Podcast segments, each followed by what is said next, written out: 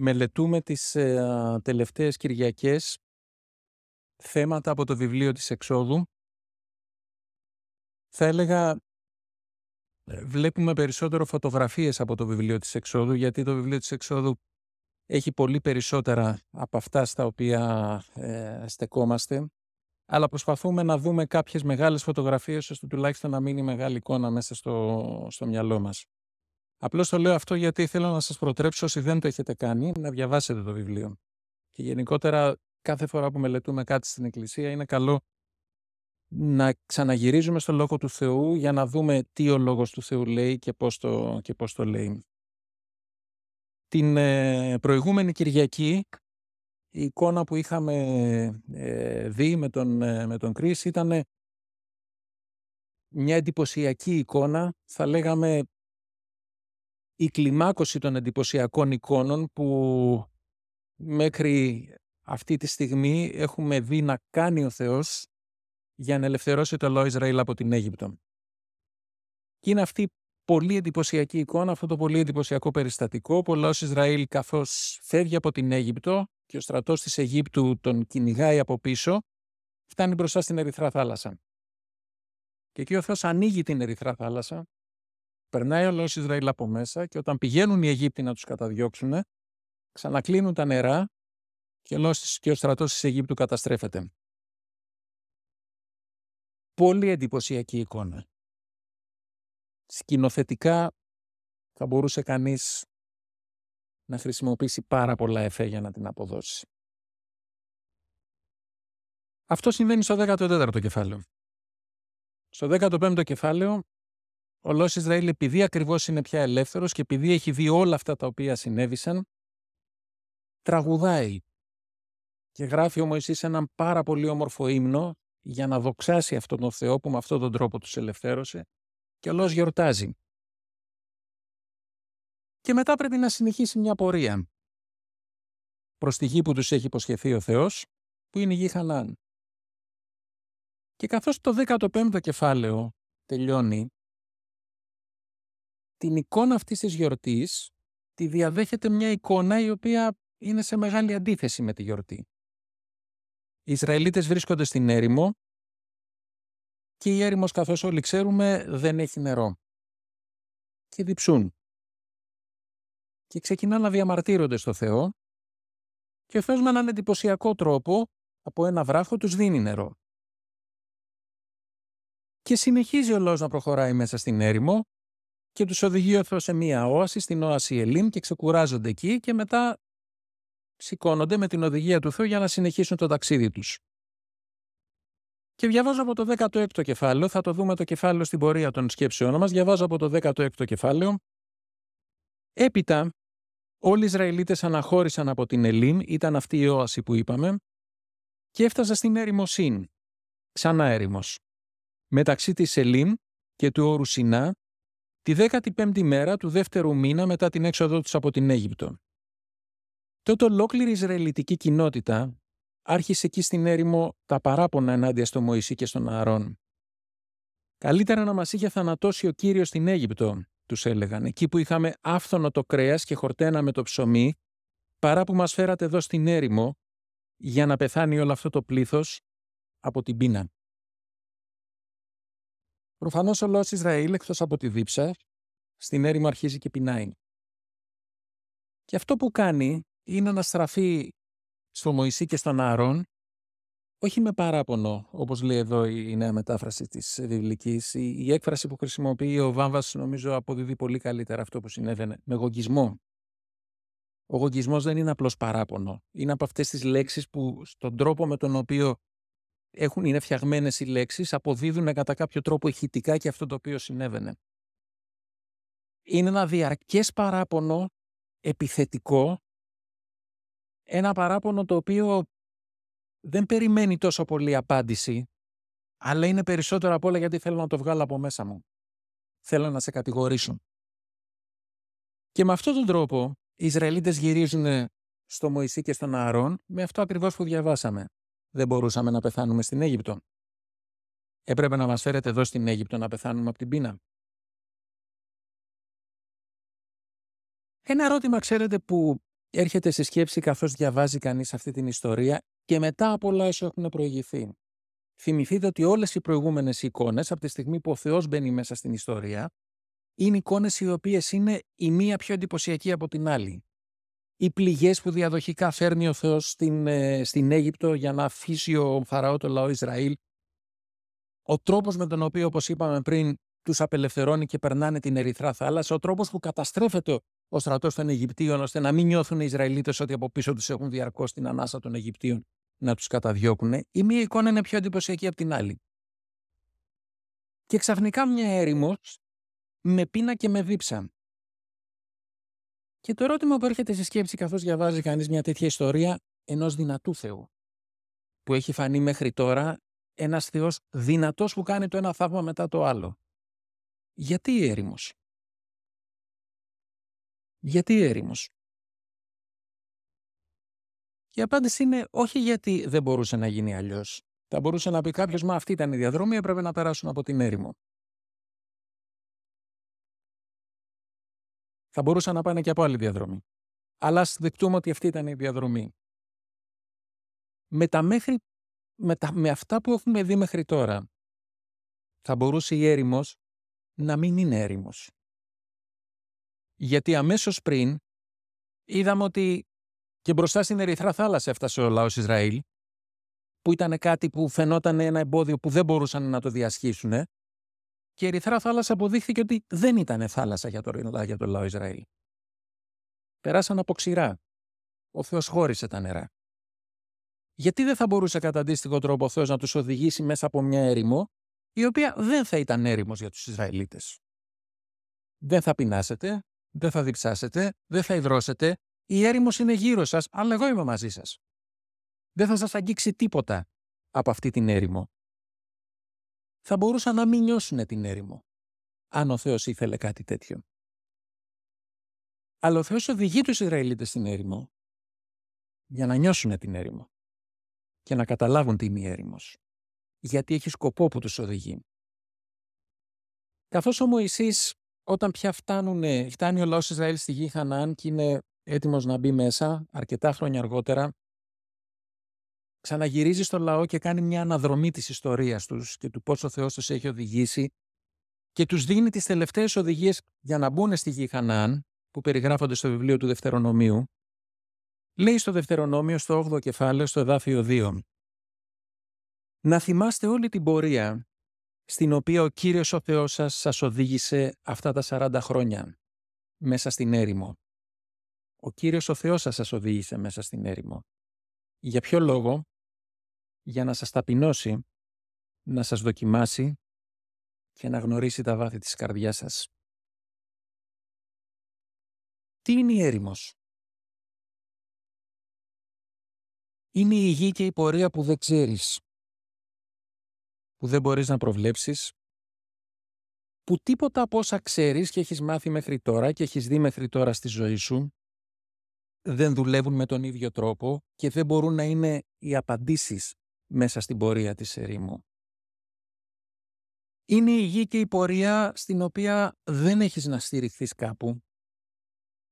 Η γη και η πορεία στην οποία δεν ξέρεις καν το δρόμο, που δεν πατάς στα δικά σου πόδια,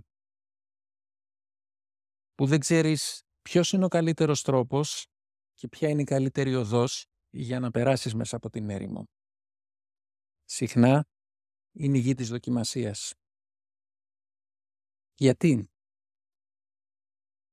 Οι απαντήσεις που δίνουν στο εδάφιο, το εδάφιο αυτό που διαβάσαμε του Δευτερονομίου, είναι καταρχήν, λέει, για να σας ταπεινώσει. Και αυτό το να σας ταπεινώσει, ξέρετε, δεν έχει την έννοια ούτε για να σας εξευτελίσει, ούτε για να σας πάσει το τζαμπουκά, ούτε τίποτα από αυτά. Σημαίνει για να καταλάβετε ότι δεν μπορείτε να βασιστείτε στα δικά σας πόδια, στη δικιά σας γνώση, για να καταλάβετε ότι δεν είσαστε κάποιοι που απελευθερωθήκατε από την Αίγυπτο και νικήσατε τους Αιγυπτίους. Για να καταλάβετε ότι δεν είσαστε μοναδικοί, για να καταλάβετε ότι ό,τι έχει γίνει επειδή ο Θεός το έκανε. Και αν βρίσκεστε ελεύθεροι, είναι γιατί ο Θεός σας ελευθέρωσε. και βρίσκεστε μπροστά σε μια έρημο που καλείστε να την περπατήσετε και να την περάσετε όχι με τις δικές σας δυνάμεις, γιατί δεν έχετε, γιατί δεν είσαστε κάποιοι. Όχι με τα δικά σας πόδια, γιατί δεν μπορείτε να στηριχτείτε σε αυτά. Αλλά μόνο κρεμασμένοι από το Θεό. Αυτό σημαίνει το να σας ταπεινώσει. Για να καταλάβετε ότι την έρημο δεν την περνάς με τα δικά σου πόδια. Και είναι η έρημος ακριβώς γιατί εκεί καταλαβαίνουμε ότι δεν έχουμε πόδια. Ενώ ξέρετε, σε αυτό που ελέγχουμε, σε αυτό που είναι αυτό που έχουμε συνηθίσει, σε αυτό που νομίζουμε ότι μπορούμε να προβλέψουμε, νομίζουμε ότι όλο αυτό πηγαίνει με τις δικές μας τις δυνάμεις και πάνω κάτω το ελέγχουμε. Μέχρι να έρθει η ώρα που αυτό που γνωρίζουμε κλονίζεται ή που η πορεία είναι να περάσουμε μέσα από μια έρημο. Και τότε καταλαβαίνουμε ότι δεν έχουμε δικά μας πόδια. Και το δεύτερο που τους λέει ο Θεός είναι για να γνωρίσω την καρδιά σας. Δεν ήξερε ο Θεός την καρδιά των Ισραηλιτών. Χρειαζόταν να περάσουν μέσα από μια έρημο για να γνωρίσει την καρδιά τους. Η Γραφή μέσα σε πάρα πολλά σημεία μας λέει ακριβώς αυτό, ότι ο Θεός γνωρίζει τα βάθη της καρδιάς μας. Περισσότερο θα λέγω ότι όλο αυτό είναι μια εικόνα σχέσης. Που ο Θεός στην ουσία αυτό που εννοεί είναι για να φανερωθεί και πρώτα απ' όλα σε εσάς τους ίδιους. Ότι αυτή η καρδιά σας είναι μια καρδιά που αν βγάλεις τα αυτιασή δώματα, τον καθοσπρεπισμό, τη θρησκευτικότητα, το τι καλοί που είμαστε, είναι μια καρδιά η οποία είναι στρεβλή και ανίκανη. Και να φανεί τελικά μέσα στην έρημο πού στρέφεται και πώς στρέφεται αυτή η καρδιά. Με λίγα λόγια, η έρημος είναι το μέρος που βγαίνεις από τη ζώνη της ασφάλειας, εκεί που δεν πατάς τα πόδια σου. Και είναι η πορεία που τίθεται ένα ερώτημα. Πού στρέφεσαι, πού στρέφεται η καρδιά σου και με ποιο τρόπο στρέφεται η καρδιά σου εκεί που στρέφεται. Ξεκινώντας από το δεύτερο ερώτημα, ο Ισραήλ είδαμε ποια απάντηση δίνει στο πώς στρέφεται. Στρέφεται μέσα στο Θεό, αλλά στρέφεται όπως λέει, όπως είπαμε, με εγωγισμό. Έλεγε κανείς, μισό λεπτό, είναι παράξενο και κατακριτέο το να βρίσκεται κάποιος στην έρημο, χωρίς φαγητό, χωρίς νερό και να στραφεί με παράπονο στο Θεό.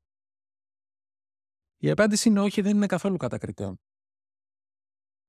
Και τη γλώσσα του παραπόνου, του θρήνου, της κραυγής, του θυμού πολλές φορές, των δακρύων, ο λόγος του Θεού την αγκαλιάζει. Δεν λέει δεν πρέπει να μιλάς έτσι στο Θεό. Το έχουμε πει και άλλη φορά. Το βιβλίο των Ψαλμών και το βιβλίο του Ιώβ είναι δύο βιβλία που δείχνουν πώς ο Θεός αγκαλιάζει αυτή τη γλώσσα που έρχεται με ερωτήματα, που έρχεται με θρήνο, που έρχεται με θυμό, που έρχεται με κραυγή, που έρχεται με απελπισία στο Θεό, με πολλά γιατί, και προσπαθεί να καταλάβει. Άρα λοιπόν δεν είναι το πρόβλημα τα ερωτήματα. Δεν είναι το πρόβλημα το πώς αυτή η γλώσσα γυρίζει στο Θεό και αν είναι έντονη. Το πρόβλημα είναι από ποια καρδιά ξεκινάει. Και αυτό που είπαμε και πριν είναι ότι στην πραγματικότητα ο εγωγισμός δεν είναι αυτή η γλώσσα που γυρίζει στο Θεό γιατί περιμένει από το Θεό. Είναι αυτή η γλώσσα του παραπόνου, του επιθετικού, που γυρίζει στο Θεό γιατί θέλω να σε κατηγορήσω. Γιατί στην πραγματικότητα εκείνο που θέλω να σου πω είναι ότι δεν είσαι άξιος να σε εμπιστευτώ. Κοίταξε που βρίσκομαι. Με λίγα λόγια εκείνο που θέλω να σου πω, αυτό λένε οι Ισραηλίτες στο Θεό. Είναι καλύτερα να μην είχες ανακατευτεί. Θα τα είχαμε καταφέρει καλύτερα μόνοι μας. Αυτό λένε οι Ισραηλίτες στο Θεό. Και με αυτόν τον τρόπο στρέφονται. Και βέβαια μια καρδιά η οποία στρέφεται με αυτόν τον τρόπο συνήθως είναι μια καρδιά η οποία στρέφεται και στη λάθος κατεύθυνση. Όσο και αν μας φαίνεται παράξενο σε όσους γνωρίζουν την ιστορία και σε όσους θυμούνται καθώς την ξεκινήσαμε, θυμάστε ότι η εικόνα με την οποία ξεκινάει η Έξοδος στα πρώτα κεφάλαια είναι μια εικόνα μιας αυξανόμενης καταπίεσης του λαού Ισραήλ από τους Αιγύπτιους, συνεχώς μεγαλύτερη καταπίεση, που στο τελικό της στάδιο φτάνει σε κανονική γενοκτονία. Στη διαταγή να σκοτώνονται τα αρσενικά παιδιά των Ισραηλιτών, με σκοπό σιγά σιγά αυτός ο λαός να εξαφανιστεί. Και θα έλεγε κανείς πώς είναι δυνατόν 1,5 μήνα μετά, γιατί τόσο έχει περάσει, από την απελευθέρωση από την Αίγυπτο, η πρώτη σκέψη που έρχεται στους Ισραηλίτες στην πρώτη δυσκολία είναι τι ωραία που θα ήταν να ξαναγυρίσουμε στην Αίγυπτο. Εκεί θα έπρεπε να βρισκόμαστε. Γιατί? Γιατί η Αίγυπτος ήταν αυτό που ήξεραν. Γιατί η Αίγυπτος είχε μέσα της την προβλεψιμότητα. Ξέρω πάνω κάτω πώς θα είναι η επόμενη μέρα μου. Μπορεί να είμαι δύσκολη, μπορεί να έχω να αντιμετωπίσω μια πάρα πολύ σκληρή δουλειά, μπορεί να σκέφτομαι αν θα πρέπει να κάνω παιδί, όχι, αλλά ξέρω πάνω κάτω πώς θα είναι η μέρα μου. Είναι αυτό που νιώθω ότι με τα στραβά, με τις δυσκολίες, με την αγωνία, το ελέγχω όμως, είναι στα χέρια μου. Έχω το σπίτι μου, έχω την περιοχή μου, ξέρω ότι δεν θα πεινάσω αύριο, μπορεί να είναι μια δύσκολη ζωή, αλλά έχω τον έλεγχο. Εδώ που βρίσκομαι τώρα, δεν έχω τον έλεγχο. Δεν ξέρω πώς θα είναι η επόμενη μέρα. Δεν ξέρω αν θα βρω νερό ή αν θα βρω φαγητό όταν προχωρήσω μέσα στην έρημο. Και όσο δύσκολη κι αν είναι αυτή η ζωή που ήξερα, είναι αυτή που προτιμώ, γιατί έχει μέσα την ασφάλεια. Αν το φέρουμε λίγο πιο κοντά στη δική μας ζωή, θα διαπιστώσουμε ότι στην πραγματικότητα αυτός είναι ο τρόπος που σκεφτόμαστε κι εμείς πάντοτε. Τι επιθυμούμε να έχουμε στη ζωή μας? Επιθυμούμε να έχουμε τον έλεγχο των πραγμάτων, ακόμα και αν αυτό αφορά τον μικρό κοσμό μας. Να ξέρω πώς θα πάνε τα πράγματα, να μπορώ να προβλέψω. Να ξέρω τι θα γίνει αύριο, τι θα γίνει σε ένα μήνα. Και τι είναι εκείνο που μας φοβίζει? Κάθε τι στο οποίο νιώθουμε ότι χάνουμε τον έλεγχο των πραγμάτων και τη δυνατότητα να προβλέψουμε τις επόμενες μέρες της ζωής μας. Γιατί μας φοβίζει η αρρώστια? Γιατί χάνουμε τον έλεγχο και γιατί είναι κάτι που δεν μπορούμε να κάνουμε κάτι. Γιατί μας φοβίζουν οι έντονες και βίαιες αλλαγές των συνθήκων της ζωής μας? Γιατί πάλι χάνουμε τον έλεγχο για την προβλεψιμότητα. Σκεφτείτε λίγο ένα μικρό παιδί που πηγαίνει σε ένα σχολείο και οι συνθήκες δεν είναι καλές. Και πηγαίνουν οι γονείς του και του λένε θα αλλάξει σχολείο. Δεν είναι αυτό που θέλει. Το φοβίζει η αλλαγή, το φοβίζει το παιδί η αλλαγή του σχολείου. Παρόλο που οι συνθήκες σε αυτό το σχολείο που βρίσκεται δεν είναι καλές, το παιδί δεν θέλει να αλλάξει σχολείο. Γιατί?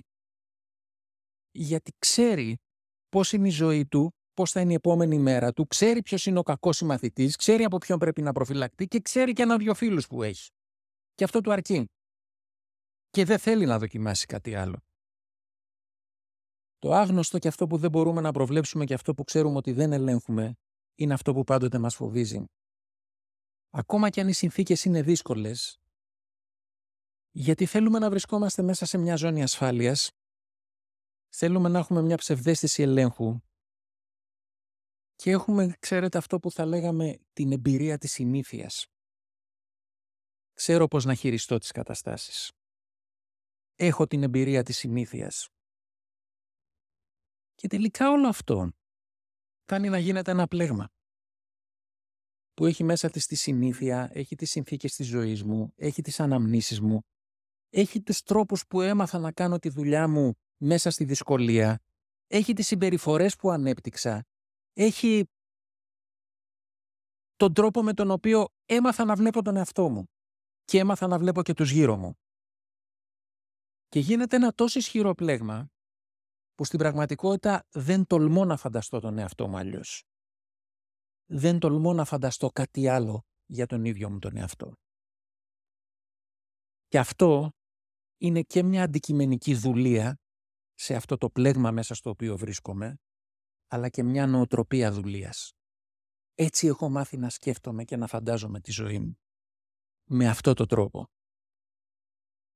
Οι Ισραηλίτες βρίσκονται σε μια τέτοια κατάσταση στην οποία ο Θεός τους απελευθέρωσε από τη δουλεία της Αιγύπτου, αλλά εξακολουθούν να κουβαλάνε μέσα τους την Αίγυπτο και την οτροπία της δουλείας της Αιγύπτου. Εκεί θα ήμουν ασφαλής. Εκεί δεν θα φοβόμουν. Εκεί θα ήξερα πώς να χειριστώ τη ζωή μου. Ακόμα και όταν ο Θεός έρχεται και φανερώνεται και τους ελευθερώνει με τον τρόπο αυτό τον θαυμαστό που τους ελευθέρωσε.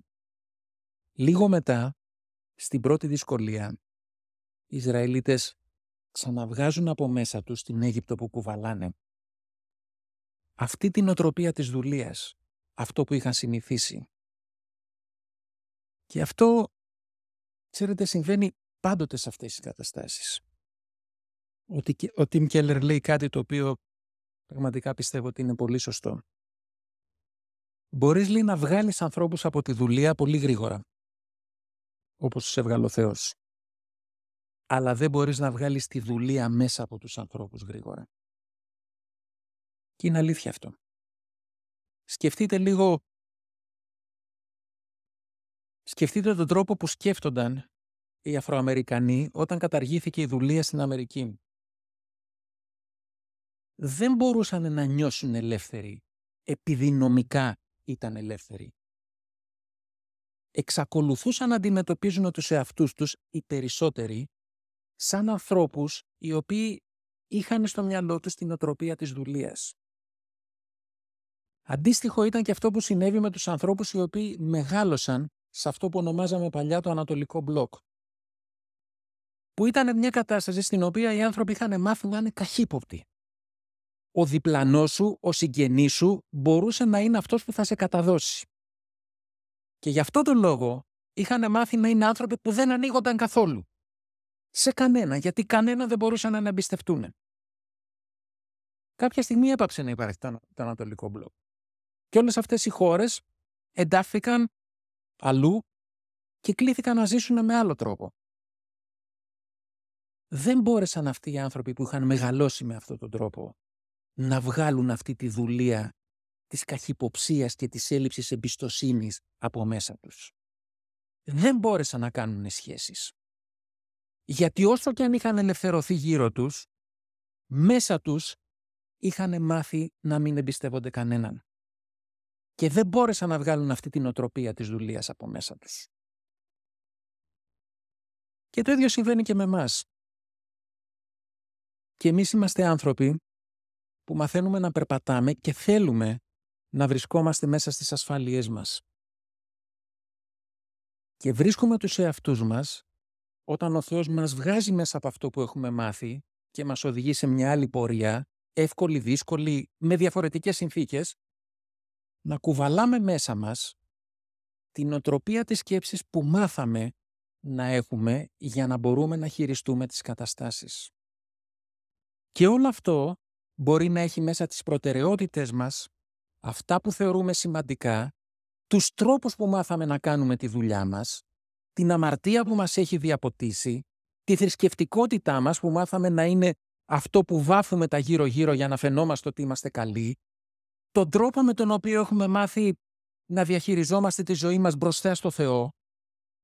Και όταν ο Θεός έρχεται να κλονίσει όλα αυτά τα πράγματα και να μας πάει σε κάτι καινούριο, βλέπουμε ότι κουβαλάμε την Αίγυπτο κι εμείς μέσα μας.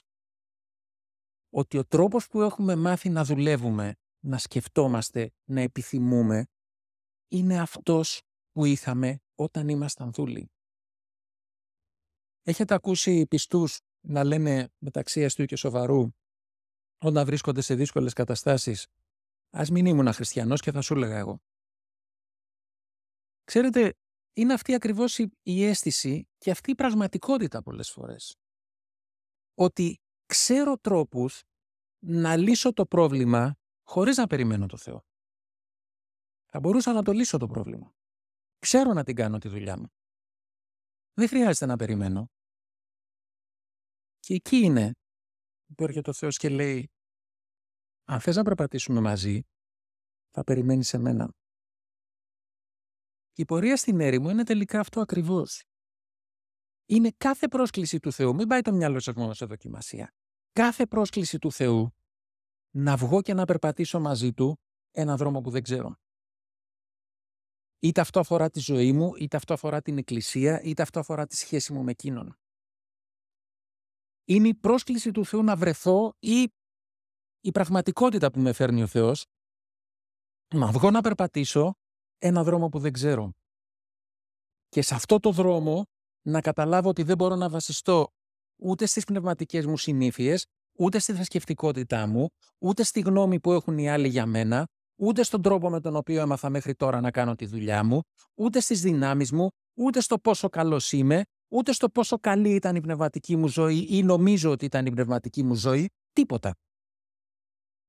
Και να βρεθώ αντιμέτωπος με καταστάσεις που μου δείχνουν, όπως κατάλαβαν και οι Ισραηλίτες, ότι δεν μπορώ να πατήσω και να βασιστώ σε τίποτα από αυτά που ήξερα. Τι κάνεις σε αυτή την περίπτωση? Πού μπορείς να βασιστείς? Μόνο στο Θεό. Τι βλέπεις μέσα στην έρημο? Τι βλέπουν οι Ισραηλίτες μέσα στην έρημο? Μόνο το Θεό. Και ξέρετε, αυτό το μόνο μπορεί και να ακούγεται απειλητικό. Όταν δεν έχω συνηθίσει να βλέπω μόνο το Θεό, αλλά έχω συνηθίσει να βλέπω πάρα πολλά άλλα πράγματα στη ζωή μου και το Θεό. Αλλά το μόνο το Θεό μπορεί να μου φαντάζει πολύ απειλητικό όταν βρίσκομαι σε τέτοιες καταστάσεις. Και ο Θεός απαντάει στους Ισραηλίτες. Διαβάζω τα εδάφια 4 και 5. Τότε ο Κύριος είπε στο Μωυσή, «Εγώ θα κάνω να πέσει από τον ουρανό ψωμί για σας. Κάθε μέρα θα βγαίνει ο ελαιός να μαζεύει την απαραίτητη ποσότητα για εκείνη την ημέρα. Έτσι θα τους δοκιμάσω αν θα ζουν σύμφωνα με τις οδηγίες μου ή όχι. Μόνο την έκτη μέρα, εκείνο που θα μαζεύουν και θα φέρουν στο σπίτι, θα είναι διπλάσιο από εκείνο που θα μαζεύουν τις άλλες μέρες». Και διαβάζω στα εδάφια από το 11 και μετά. Πράγματι, ο λαός ξεκίνησε να το κάνει και είδαν ότι ήταν πραγματικότητα. Διαβάζω από το 11. «Μίλησε τότε ο Κύριος στο Μωυσή και του είπε, άκουσα τα παράπονα των Ισραηλιτών, πες τους λοιπόν ότι το βράδυ θα φάνε κρέας και το πρωί θα χορτάσουν ψωμί. Έτσι θα μάθουν ότι εγώ είμαι ο Κύριος, ο Θεός τους.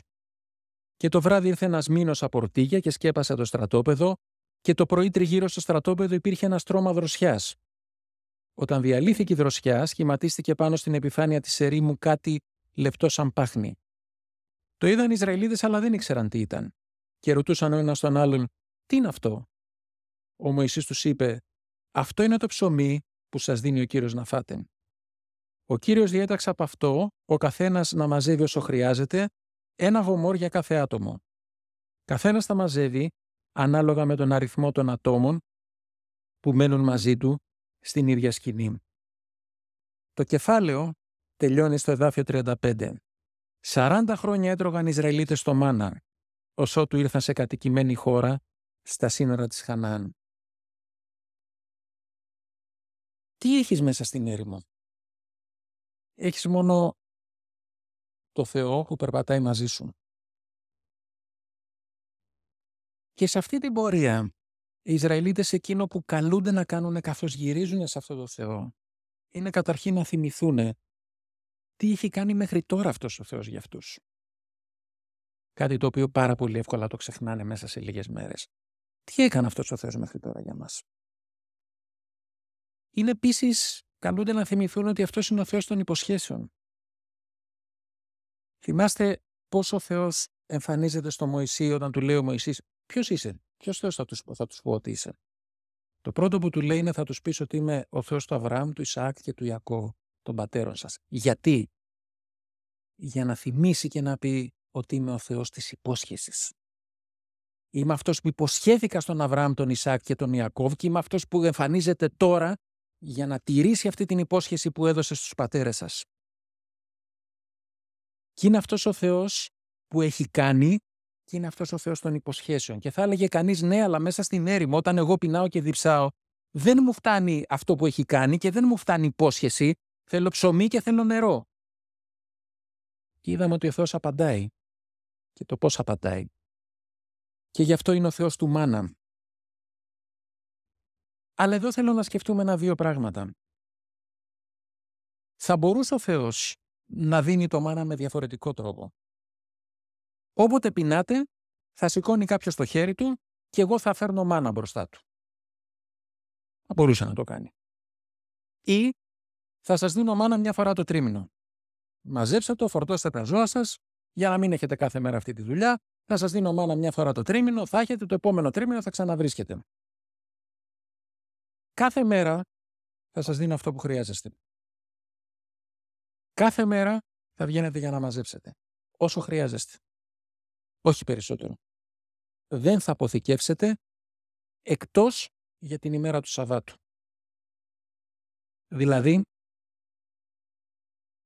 Δηλαδή κάθε μέρα θα βγαίνω και θα μαζεύω, εμπιστευόμενος στο Θεό ότι αυτό που εξαφανίζεται όταν βγαίνει ο ήλιος, αύριο θα το ξαναβρω. Και θα μπορούσε να πει κάποιος, ναι εντάξει, όταν έχει περάσει 1-2 χρόνια, πια είσαι σίγουρος έχει γίνει ρουτίνα. Μπορεί ναι. Αλλά σκεφτείτε λίγο την πρώτη, τη δεύτερη, την τρίτη μέρα. Τώρα φάγαμε. Αύριο. Κάθε μέρα θα βγαίνεις και θα μαζεύεις. Γιατί αυτός ο Θεός που περπατάει μαζί μου θέλει να έρθει να μου θυμίσει ότι με καλεί σε μία εξάρτηση της κάθε μέρας. Της κάθε μέρας. Έρχεται στη σκέψη μου αυτό που Ιησούς Χριστός περιέλαβε μέσα σε αυτή την προσευχή που όλοι ξέρουμε στο Πάτερ ημών. Τον άρτον ημών των επιούσιων της κάθε μέρας. Και δεν αναφέρεται μόνο στα υλικά αγαθά.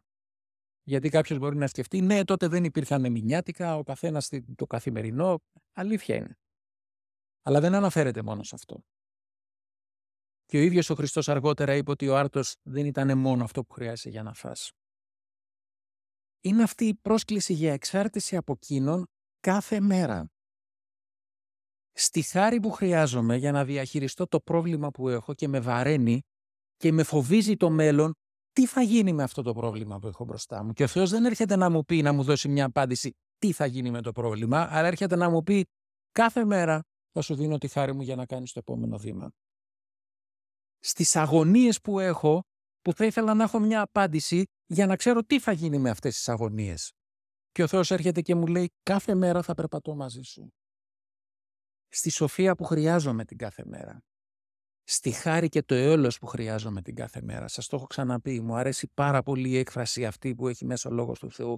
Η εκτιρμή του Κυρίου, το έλεος δηλαδή του Κυρίου, ανανεώνεται κάθε μέρα. Γιατί του τελείωσε και βάζει μπροστά τις μηχανές. Όχι. Γιατί εγώ έχω ανάγκη το έλεος του Θεού κάθε μέρα. Μια καινούρια δόση χάρις, μια καινούρια συνειδητοποίηση του ελέους του Θεού, μια καινούρια πεποίθηση και βεβαιότητα ότι στέκομαι και βαδίζω στη χάρη και στο έλεος του Θεού και σήμερα και όχι γιατί το αξίζω από τη χθεσινή μέρα.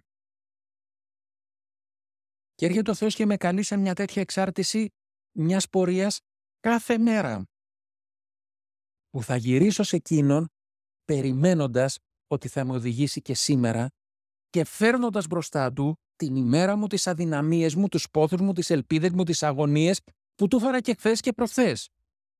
Γιατί σε πολλά από αυτά δεν τελείωσε, δεν πήρα απάντηση. Θα τα ξαναφέρω σε εκείνον, ζητώντας τη χάρη του και τη δύναμή του για να περπατήσω αυτή την ημέρα. Και θα μπορούσε να πει κάποιος και το είπαν οι Ισραηλίτες. Αμάν πια αυτό το ίδιο το μάνα. Κάθε μέρα μάνα, κάθε μέρα μάνα. Δεν θα μπορούσε να αλλάξει το μενού λίγο. Ο Θεός αυτό θέλησε. Όπως ξέρετε, αρκετές φορές μπορεί να σκεφτόμαστε κι εμείς αμάν πια αυτή η καραμέλα με το Λόγο του Θεού. Συνέχεια το Λόγο του Θεού και ξανά το Λόγο του Θεού. Εντάξει, κάτι άλλο. Αυτό έχω. Αυτό μου έχει δώσει ο Θεός. Και σε αυτό μου ζητάει να γυρίζω και από εκεί και πέρα το τι θα κάνει εκείνος είναι θέμα δικό του. Και βγαίνω να μαζέψω εμπιστευόμενος ότι αυτό που μου δίνει ο Θεός είναι αυτό που χρειάζομαι. Μπορεί εγώ να θέλω κάτι άλλο. Μπορεί να θέλαν οι Ισραηλίτες καθώς τρώνε το μάνα κάθε μέρα να έχει μια διαφορετική γεύση. Ή να νιώθουν ότι είναι καταπληκτικό φαγητό. Και εγώ θέλω κάθε φορά που ανοίγω το Λόγο του Θεού να μου χαρίζει ο Θεός αποκαλύψεις που να με ξεχυλίζουν. Δεν το κάνει ο Θεός. Δεν ανοίγω το λόγο του Θεού και κάθε φορά που τον κλείνω να μου λέει, να σκέφτομαι πω τι μου χάρισε πάλι ο Κύριος. Αλλά με καλεί ο Θεός να γυρίζω στο λόγο του, να τον ανοίγω και να παίρνω αυτό που έχει να μου δώσει. Το οποίο μπορεί να το χρησιμοποιήσει ο Θεός κάποια άλλη στιγμή. Αλλά είναι αυτή η σχέση της καθημερινότητας και της εξάρτησης που ο Θεός με καλεί να περπατώ μαζί του. Και είναι ταυτόχρονα ο Θεός της ανάπαυσης. Γιατί είναι η πρώτη φορά μέσα σε αυτή την ιστορία του λαού Ισραήλ που εμφανίζεται αυτό που αργότερα θα το δώσει ο Θεός σαν μια εντολή για την ημέρα του Σαββάτου και τους λέει δεν θα μαζεύετε κάθε μέρα. Θα έχετε μια μέρα στην οποία θα ξεκουράζεστε και θα με εμπιστεύεστε. Και δεν θα κάνετε τίποτα. Και είναι η πρόσκληση να αναπαυθώ σε ένα Θεό που μαθαίνω να εμπιστεύομαι. Και είναι επίσης ο Θεός της χάρης. Ο Θεός τους είπε δύο πράγματα όταν έδωσε το μάνα. Το πρώτο ήτανε, δεν θα μαζεύετε περισσότερα από όσο χρειάζεστε.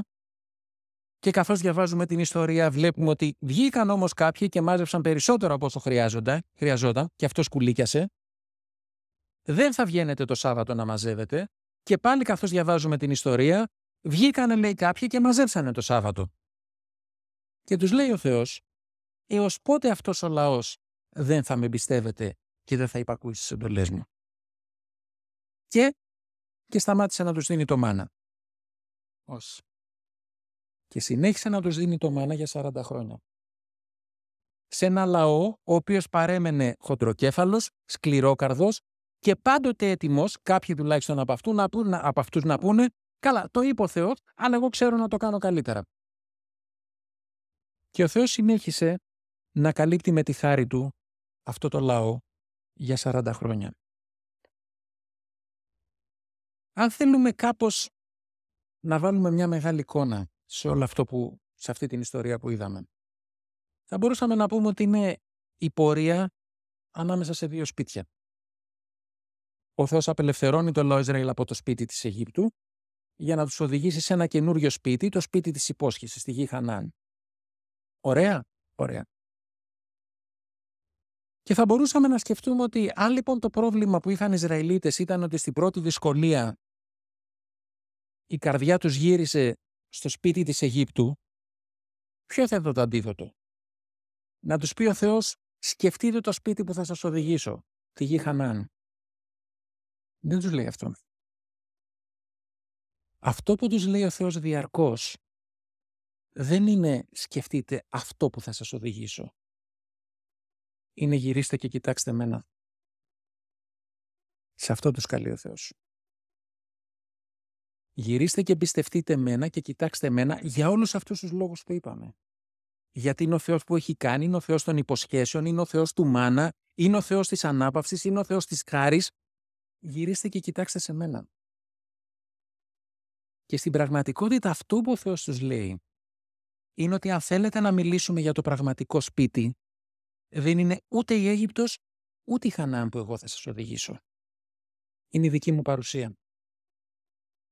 Εγώ είμαι το πραγματικό σπίτι, λέει ο Θεός.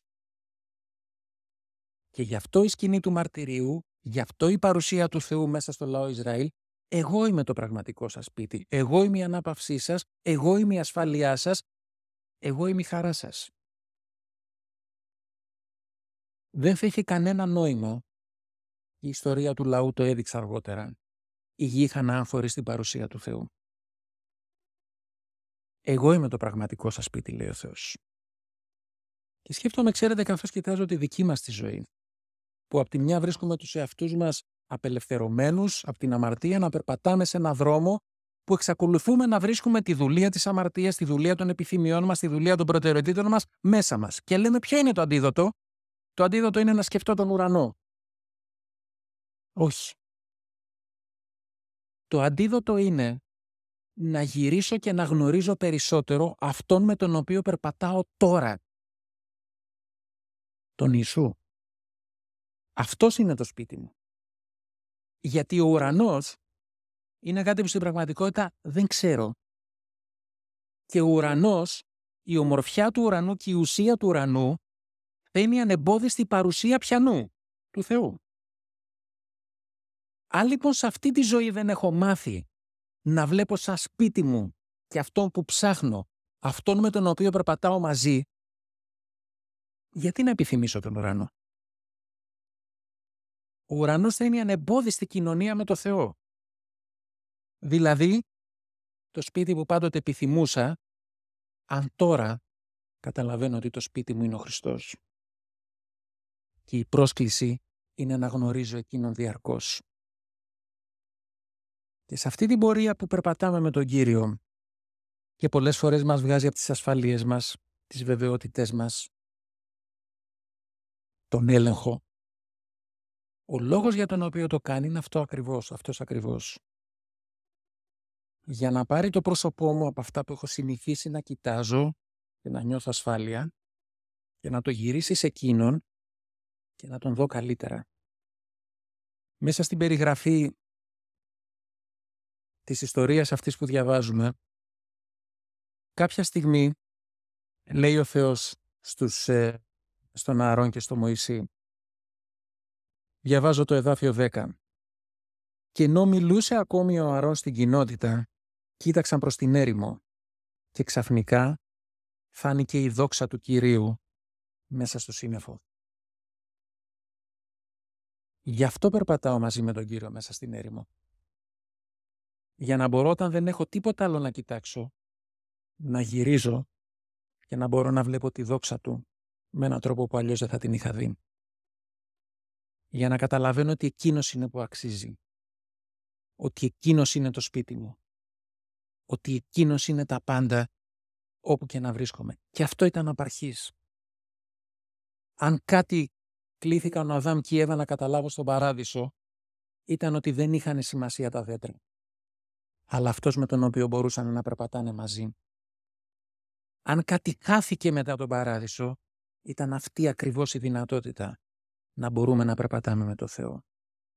Αν κάτι μας φέρνει ξανά ο Χριστός με το θάνατο του πάνω στο Σταυρό, είναι αυτή η δυνατότητα να μπορούμε να το γνωρίζουμε και να περπατάμε μαζί. Αν κάτι επιθυμούμε για όταν θα τελειώσει αυτή η ζωή, είναι αυτό ακριβώς η δυνατότητα χωρίς κανένα εμπόδιο να μπορούμε να είμαστε στην παρουσία του Θεού και να τον χαιρόμαστε. Και αυτή είναι η πρόσκληση του Θεού. Και είναι μια πρόσκληση που ναι, μέσα της έχει δρόμους που δεν ξέρουμε. Η ιστορία των μαθητών με τον Χριστό ξεκινάει με μια πρόσκληση σε όλους. Ακολούθησέ με. Τον ήξεραν τον Χριστό οι μαθητές? Από καθόλου έως ελάχιστα. Και καθώς ξεκινά να τον ακολουθούν, βλέπουν ότι αυτή η πορεία έχει στροφές που κάθε μια στροφή είναι μια έκπληξη.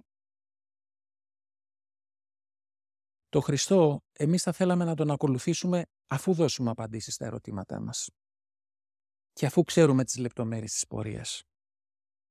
Αλλά η απάντησή του είναι θα με γνωρίζεις καθώς με ακολουθείς και καθώς να με εμπιστεύεσαι. Αυτό είναι. Σε αυτή την πορεία, ναι, που δεν την ξέρω, σε αυτή την πορεία μαθαίνω να τον ακολουθώ, να τον εμπιστεύομαι, να τον αγαπώ και να κρέμομαι από εκείνο για το επόμενο βήμα, γιατί όσο και αν τον έχω δει στα προηγούμενα, ξέρω ότι η πορεία πάντοτε μπορεί να είναι απρόβλεπτη. Αλλά εκείνος θα είναι εκείνος που θα οδηγεί και θα είναι εκείνος που περπατάει μαζί μου.